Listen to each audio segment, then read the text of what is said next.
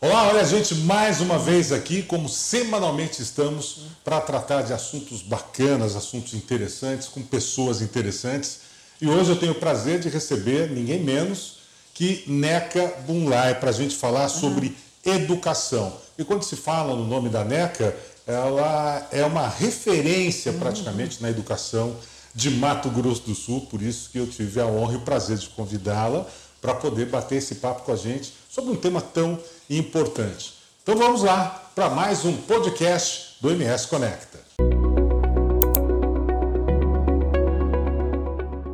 Aqui é o Og Ibrahim e este é o MS Cast, o podcast do MS Conecta para você salvar na sua playlist.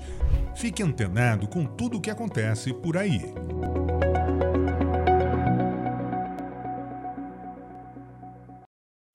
Oi, Neca, prazer te receber é. aqui né, nos nossos estúdios para esse bate-papo gostoso. Obrigado por ter aceito é. o convite. Prazer é todo meu, Og, estar aqui com vocês. Quero agradecer MS Conecta, CG City, pelo convite para poder estar aqui falando de um assunto tão importante né, para toda a nossa sociedade, que é a educação. É. Bom, Neca, você está envolvida com a educação há mais de 20 anos, né? É, você tem esse tempo todo de experiência é, em administração educacional, você é mestre em ciências, né? É, da ciência da informação pela uhum. Universidade de Brasília. Enfim, você passou boa parte da sua vida aí envolvida dentro da educação. É, começou realmente com os teus pais, né? Na inspiração que o Dr. Pedro Chaves lhe trouxe? Né?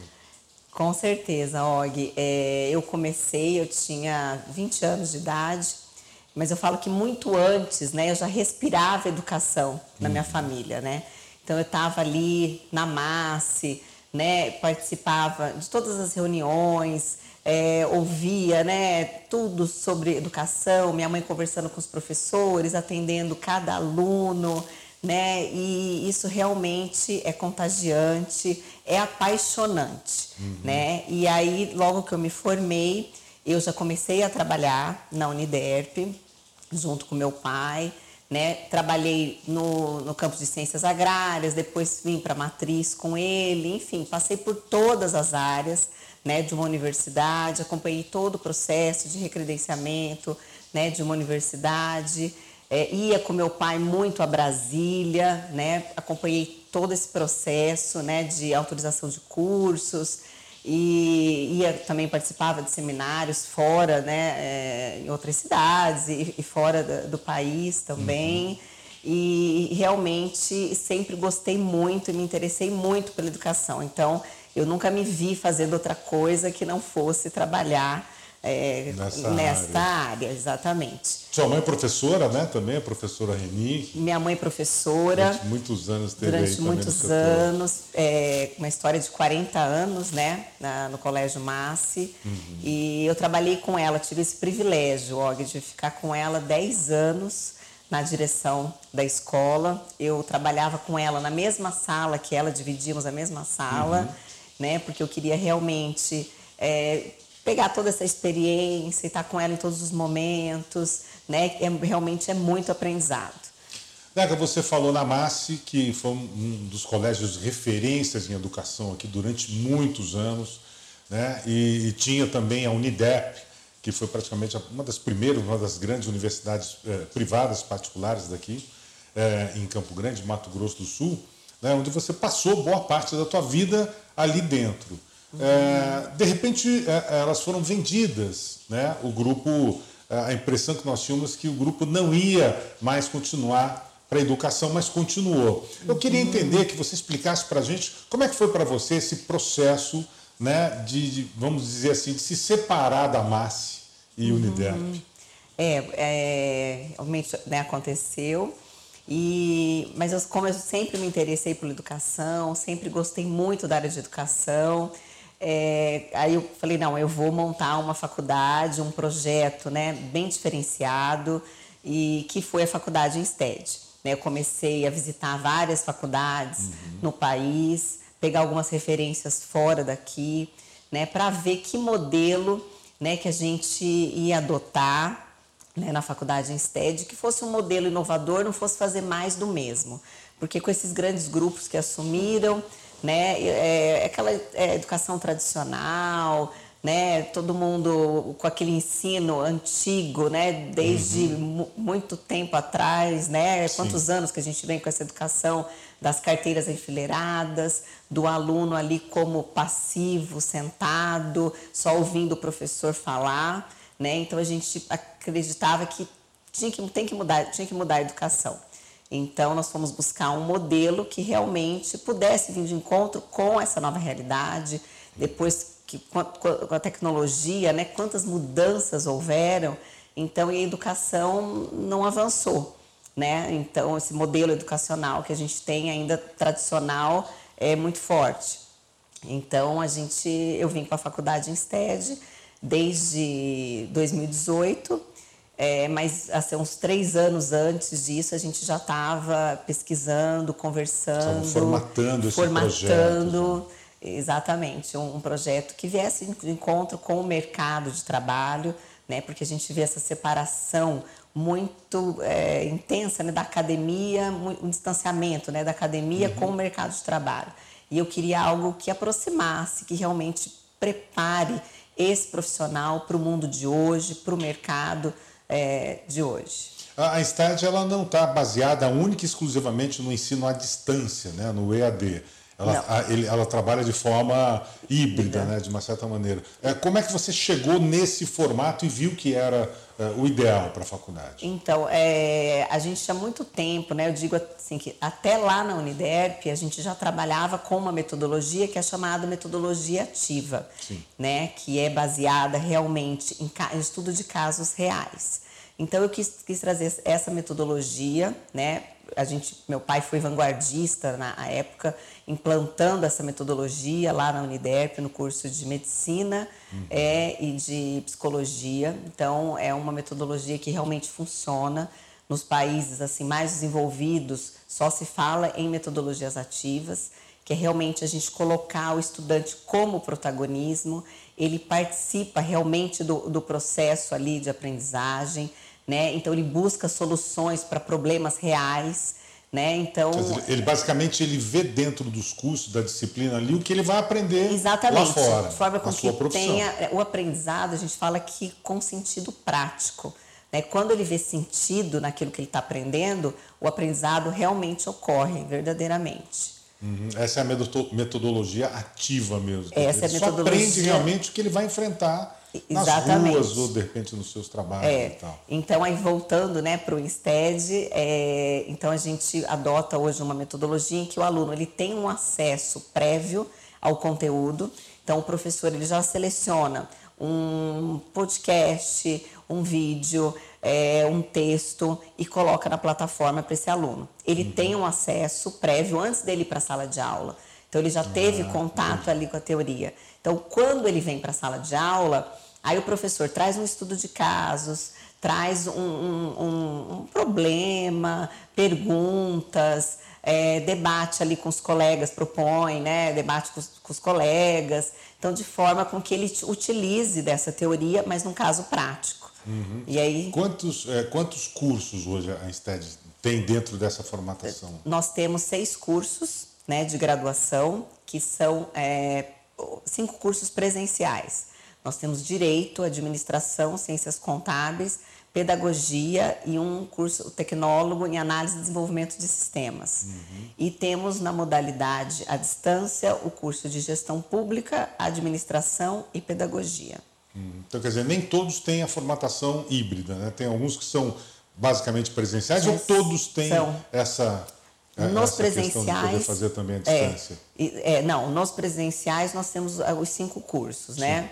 E aí que o, o aluno recebe esse conteúdo prévio, ele vem para a sala de aula, debate com os colegas, com o professor, né? A gente o, utiliza dessa forma. E, e, temos os cursos de educação à distância, que hoje nós temos três, que é gestão pública, é, é, pedagogia e administração. Esses uhum. são é, à distância, mas a gente também dá aulas ao vivo nesses cursos não temos o, o, tutor, na verdade, é o próprio professor, então ele interage com o professor também. mesmo sendo à distância, ele interage com os próprios professores daquela disciplina. Bacana. Como é que você vê né, o crescimento hoje da educação à distância eh, no Brasil, como, como um todo, né, tendo em vista que muitas vezes é difícil você conseguir prender a atenção do aluno dentro da sala de aula? Uhum. Ainda mais quando o aluno está num outro ambiente dele que ele pode prestar atenção ou não, sem, digamos assim, ter a sua atenção chamada pelo professor ou por alguma coisa assim. Como é que você vê esse crescimento? É, é, principalmente, acho que agora, né, na época de pandemia, é. de um ano passado para cá, que eu acho que todo mundo se voltou para a questão do, do online, né, do, é, é, dali das videoconferências, videoaulas e tal. É, houve um crescimento muito grande. Ó, de 2009 a 2019, o ensino à distância cresceu em 300%. 300%. 300%. Então, assim, é um crescimento que hoje a gente diz que as entradas do ensino à distância estão quase já alcançando as do, do ensino presencial. Já estamos em 44% dos alunos. Quase a metade já. Já entram no, no, no ensino à distância. Uhum. Né? Então, assim, o ensino à distância, ele possibilita né, pessoas do interior né, a fazerem um, um, curso superior do interior do país, que às vezes você não tem o professor, Exato. né? Então, realmente, é, dá um acesso né, muito importante. Se tornou mais inclusivo, né? A educação para essas pessoas. Né? Exatamente. Só que é mais desafiador, é muito mais difícil. O aluno tem que ter muito mais disciplina para ele fazer uma educação à distância né? Porque ele também tem que pôr um horário para ele estudar, para ele entrar, para ele fazer as atividades. Né? Uhum. Hoje, com o avanço da tecnologia, está é, tá muito mais interessante o ensino à distância, né? Porque a gente tem games, né? As plataformas possibilitam também mais interação com esse estudante, uhum. então que tornou é, mais atrativo. Mas a retenção realmente do aluno que é à distância é, é bem mais difícil do que no presencial. É, a gente tem percebido, pelo menos no, na, na rede pública de ensino, que os professores não conseguiram acompanhar muito o avanço da tecnologia, por exemplo, da utilização de câmeras e estúdios é, para as aulas online, né, para poder fazer uma videoconferência, e isso não tem atraído muito a atenção dos alunos. Quer dizer, muitos professores, e, e até algumas escolas particulares, não têm conseguido prender a atenção dos alunos, uhum. porque foram pegos, de repente, por essa pandemia, uhum. onde foi todo mundo obrigado a ir para frente de uma câmera. Exatamente. Né, é. e, e, não conseguir. É, e não conseguir, é, por exemplo, conseguir dar a aula que deveria é, da... Hoje existe um despreparo de, de muitos professores em lidar com essa nova tecnologia? Então, Og, com a pandemia, né, realmente os professores, todos nós fomos pegos de surpresa. Então, é, tem alguns professores que têm mais aptidão, têm mais facilidade com é, a câmera, né? Uhum. E outros é, estavam acostumados somente com o modelo presencial, né? Então, é, não tinha essa, é, essa intimidade. essa, intimidade. né? Então, todo mundo se adaptou, né? E as escolas as particulares, a gente deu todo um suporte para esses professores, para que eles pudessem realmente né, dar a aula da melhor forma possível. Uhum. Né? E, e, a, e foi um grande aprendizado também para todos né, se apropriarem dessas, é, dessas tecnologias que já estavam à nossa disposição, já existiam, né, mas a gente não utilizava e a partir de agora, com a pandemia, a gente aprendeu, teve que utilizar e isso vai ficar, certamente isso vai ficar. Foi um grande aprendizado e que vai ficar para todos. É um caminho sem volta esse. É né? um caminho sem volta. Né? E tem muita coisa boa né, que a gente aprendeu, que a gente se apropriou, que os professores né, aprenderam e gostaram, né? E os alunos também, né? Por exemplo, assistir a aula em casa, uhum. né? Então, você poder dar a possibilidade. Hoje nós estamos tendo lá no Insted, o aluno ele faz opção, ele pode ir presencial ou ele pode ficar na casa dele. Então, a mesma aula que é dado ali no presencial, a gente está tá transmitindo. Então, às vezes aquele aluno que trabalha o dia todo, né, e tem aquela vida corrida, então está fazendo a opção de, de ficar em casa. Então a gente está oferecendo essas duas modalidades. Uhum. A STED chegou a, a, promover treinamentos com seus próprios professores quando veio essa onda da pandemia para prepará-los melhor para isso? Promovemos sim, Og, a gente fez assim várias formações com os professores, né, para que eles pudessem realmente, né, se apropriar e, e, e ficar, né, é, terem mais essa facilidade aí com a, com a, com a, tecnologia. Com essas novas ferramentas. Com as né? novas ferramentas, exatamente. Neca, eu gostaria de ver, saber a tua opinião a respeito da educação no Brasil hoje, né? porque é, a educação que nós vivemos, quando lá no, no ginásio e tal, na nossa época, é, a gente tinha um respeito tremendo pelo professor. Uhum. Né? A gente via os professores como assim é, é, pessoas assim que estavam acima de qualquer coisa, em alguns casos até acima dos nossos próprios pais. Era um respeito. Uhum. Né? Até tem uma charge que eu acho assim muito interessante, mostrando assim, 1960, os pais e o aluno de, de, de, cabeça baixa na frente de um professor e o professor mostrando o boletim uhum. da criança para eles. Uhum. E no quadrinho ao lado, né, ao inverso, está os pais e o aluno dando de dedo na professora a professora de cabeça baixa e o pai olhando o boletim negativo da, da criança. Uhum. Ou seja, uma inversão de valores é, muito grande. É, você acha que o nosso ensino precisa melhorar muito nessa questão? Eu acredito, Og, eu acredito né, que nessa educação que, é, que isso, isso não, não deva mudar, né? esse respeito com o professor, né? Precisa, precisamos resgatar isso de alguma forma, né? É, realmente hoje o professor às vezes ele fica até com receio do aluno, né? Essa questão, ah, não pode perder o aluno, tratar como cliente é, o aluno, mas eu, eu acredito que tenha que ter o respeito, né? O, o professor realmente ele é escola, né? E, e, e família precisam se unir para a educação dessas crianças, colocar limites, né? Então a gente precisa precisa melhorar nesse resgatar, resgatar isso, isso. Né, de certa forma, né? resgatar. e como é que você vê, por exemplo, as tentativas que nós, que nós vimos é, é, sofrendo aí na nossa educação, é, da implantação de determinadas disciplinas como ideologia de gênero, por exemplo, levar para as escolas cartilhas para crianças menores falando sobre educação sexual, mas assim numa linguagem até muito que a gente percebe que não é uma linguagem preparada para determinadas crianças. Como é que você vê uhum.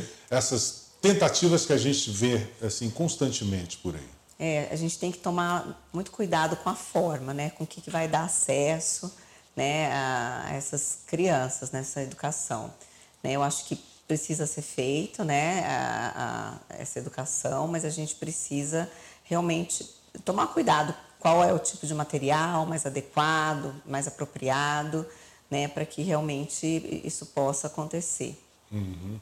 Bom, você que teve tantos anos aí, é, vem há tantos anos lidando com a educação, né, já participou da, do desenvolvimento de, de, uma universidade, que foi a Unidep, da Escola Massi, que foi uma das referências aqui em Campo Grande, agora com a STED. Mas não para por aí ou vem mais coisas uhum. aí pela frente nessa área, né? É, nós estamos ampliando bastante. Eu falo que a pandemia, né, é, que era um momento talvez de ficar um pouco mais quieto, mas a gente realmente, é, nossos projetos não pararam. Felizmente, nós conseguimos avançar bastante. Criamos vários cursos de pós-graduação né, nesse, nesse ano, mesmo com a pandemia, fazendo através de, do, do ensino remoto, utilizando essas tecnologias.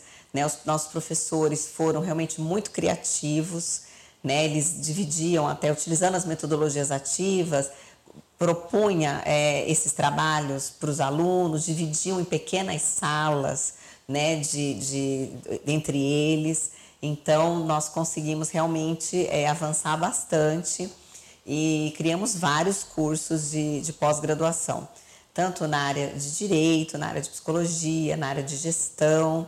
Né? Então, é, tivemos ministros né? Então, também algo que foi é, que o ensino à distância ele propicia, que às vezes uma pessoa que é muito difícil de você trazer presencialmente, a gente trouxe é, pelo Zoom. Eu acho que nós tivemos ano passado cinco ministros é, dando aula para os nossos estudantes. Né? Então possibilitou muito essa coisa do, de, de não ter que a pessoa se deslocar, né? às vezes um, perde dois, três dias até para ele poder vir e tal. Uhum. Então a gente conseguiu é, dar essas aulas bem diferenciadas para os nossos estudantes. E a gente não para, Og, a gente realmente está agora, nós estamos, aprovamos o curso de psicologia é, no presencial, tivemos nota 5 na nossa autorização, é, o curso tecnólogo em estética uhum. e temos vários cursos agora é, protocolados para que a gente possa estar tá expandindo né, em várias áreas do, conhecimento. Mas basicamente né, nessa, nesse sistema, nesse regime de educação à distância? Tô. Ou, ou sempre. Ou é, na verdade, é presencial, né? O nosso curso, eles são presenciais mas a gente utiliza das tecnologias, ah, né? Então o aluno ele tem que ir na faculdade, porque 100% é, à distância nós temos só três cursos, hum. que é gestão pública, administração e pedagogia. Ah, só, isso, só esses três. Os demais cursos são todos presenciais, né? Mas a gente utiliza das ferramentas tecnológicas para que é, então que ele já tenha esse acesso. Então, por exemplo, esses vídeos eles recebem em casa eles recebem um, uh, tem a biblioteca digital que eles também acessam bastante em casa, para que quando eles vão, em, vão lá para a faculdade presencialmente, eles possam já ter esse conhecimento teórico para poder estar tá discutindo é, em grupos, né, estudo de casos, trabalhando com projetos, né, tem inúmeras é, ferramentas aí que a gente tá, utiliza para esse aprendizado. Uhum. Neca, você é filha de um grande político aqui de Mato Grosso do Sul, quer dizer, muito antes de ser político, um grande educador, professor Pedro Chaves, né, que já fez parte do governo, eh, já foi senador. É, até que ponto, por exemplo, a, a vivência do seu pai na política é, interferiu positivo ou negativamente é, no andamento assim da, da, das questões da área da educação para vocês enquanto família? É. É, meu pai sempre trabalhou, a vida dele foi na, na educação. Né? Então, ele mesmo quando, quando político, é, ele atuou em vários projetos é, da educação. Uhum. Né? Ele participou da reforma do ensino médio, que, que foi muito Sim, importante, né? e vários outros projetos é, ligados à educação.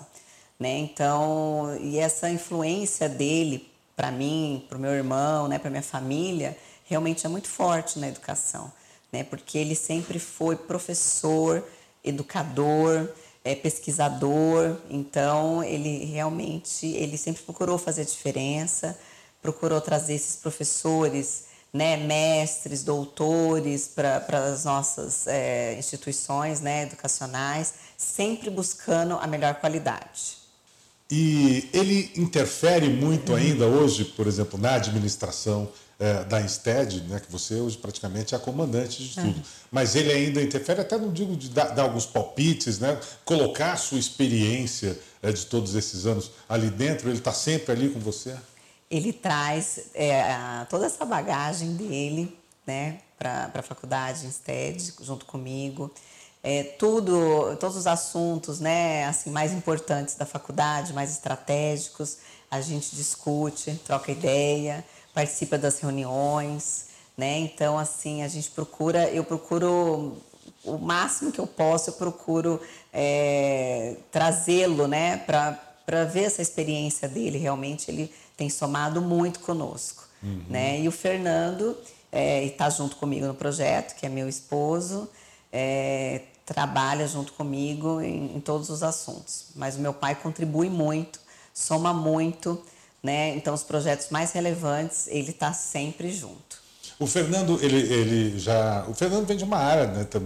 Ele é criador de, de gado também, quer dizer, vem de uma outra área diferente. Ele se adaptou bem a esse universo né? É, muito bem. Se não me engano, acho que ele, ele é, é da, veterinário, né? Ele é veterinário. E ele pessoas, se adaptou bem. É, as pessoas acham que ele é administrador, advogado, ou fez. É, é, alguns até acham que ele é da área de pedagogia. Uhum. Ele, ele já trabalhava na Uniderp com meu pai. Então, toda uhum. essa área do ensino à distância, que a Uniderp foi uma das primeiras faculdades do país, eu acho que é a segunda ou terceira faculdade do país a implantar o ensino à distância no no, no Brasil, realmente. Legal. E o Fernando começou junto com meu pai nesse projeto uhum. lá na, na Unidep. Né? Então ele já começou assim realmente a se interessar muito. Ele, eu falo que quem entra na educação é difícil sair, porque realmente se apaixona e, e, e, e quer ficar, né? E realmente é muito envolvente trabalhar com educação. E aí, depois disso, ele, quando houve a venda, ele saiu. Quer dizer, ele ficou até OG. Quando vendeu a instituição, ele ficou três anos com o grupo. Uhum. E depois ele se desligou, foi trabalhar com a família dele.